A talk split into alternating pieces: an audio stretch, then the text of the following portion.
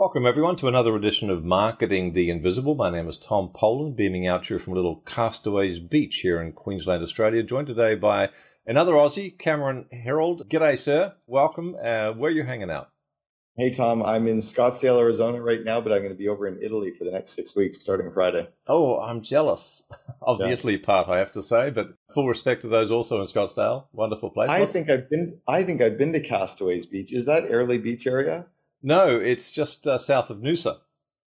Noosa, okay, Noosa. Okay, I've been to Noosa as well. I stayed. No, I stayed at a Castaways Resort at Airlie Beach, uh, 1990 December when we got hit with some cyclone. what perfect timing! it was a backpackers resort called Castaway. Yeah, we were a little further south than that, but still sunny and lots of white sand and blue ocean. Uh, Amazing, folks. For those of you who don't know Cameron, he's one of the most giving people I know.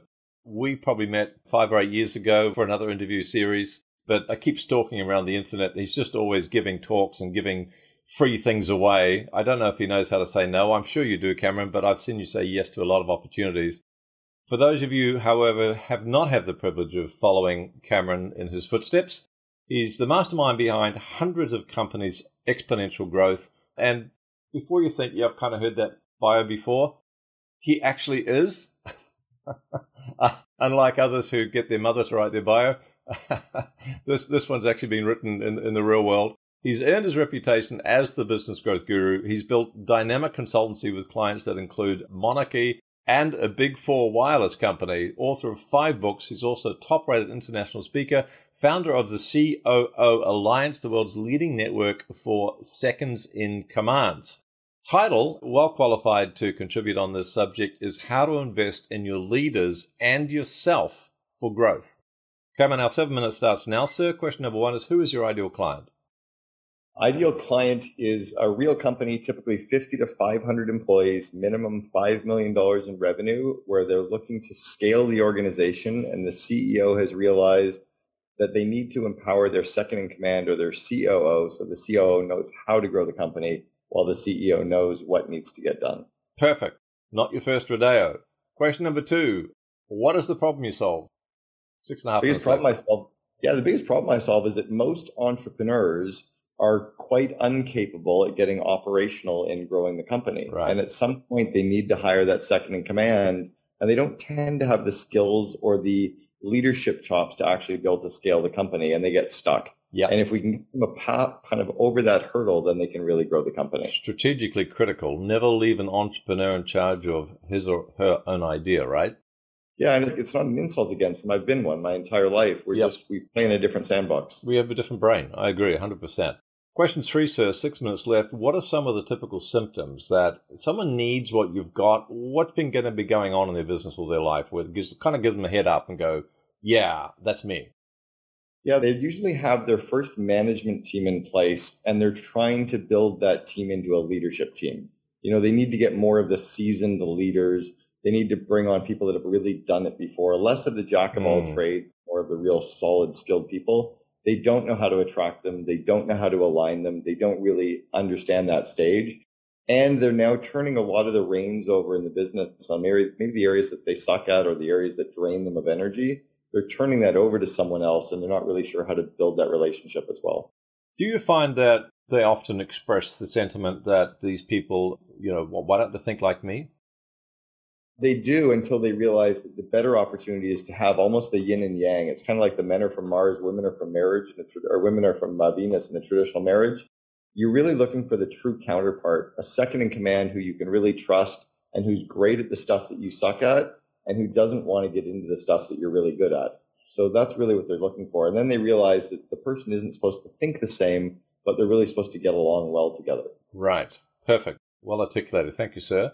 Four and a half minutes left. Question number four.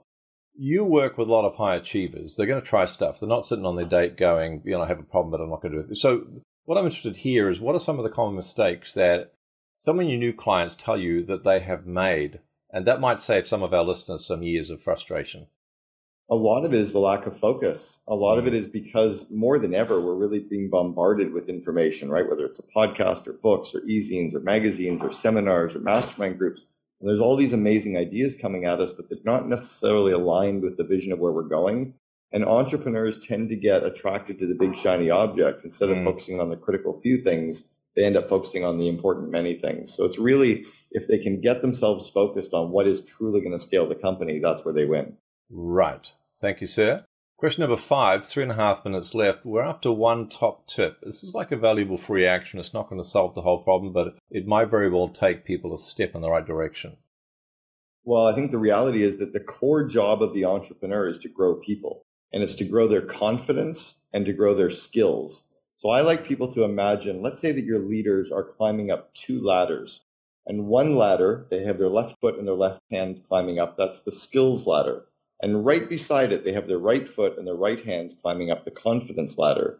Your job is to grow their confidence and grow their skills and grow their confidence and grow their skills.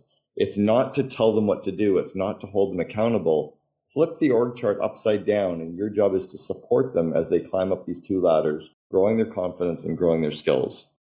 Terrific analogy. Thank you for that. Question number six. After one valuable free resource, where could we direct folks to they can get some more value from, from your spectrum of goodies?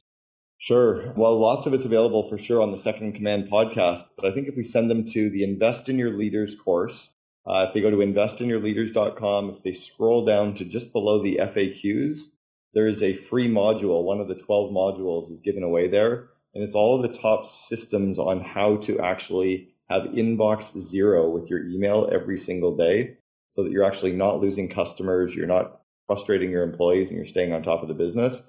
But I would have them also not only watch that themselves, but have their employees watch it as well. Grow your people in that area too.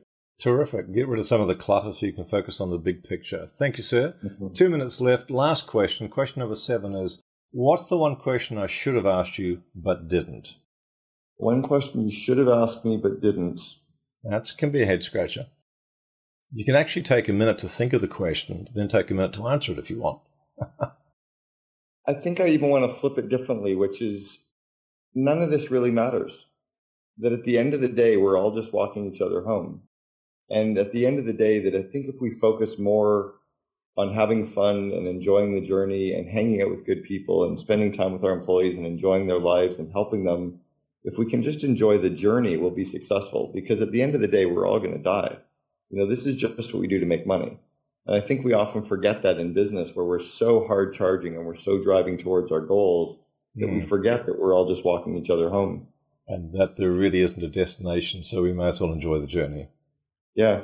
Wise words indeed. Thank you, Cameron Herold. Thanks for those insights and your wisdom, and especially putting a perspective onto things. Cheers. Thanks, Tom. Appreciate it.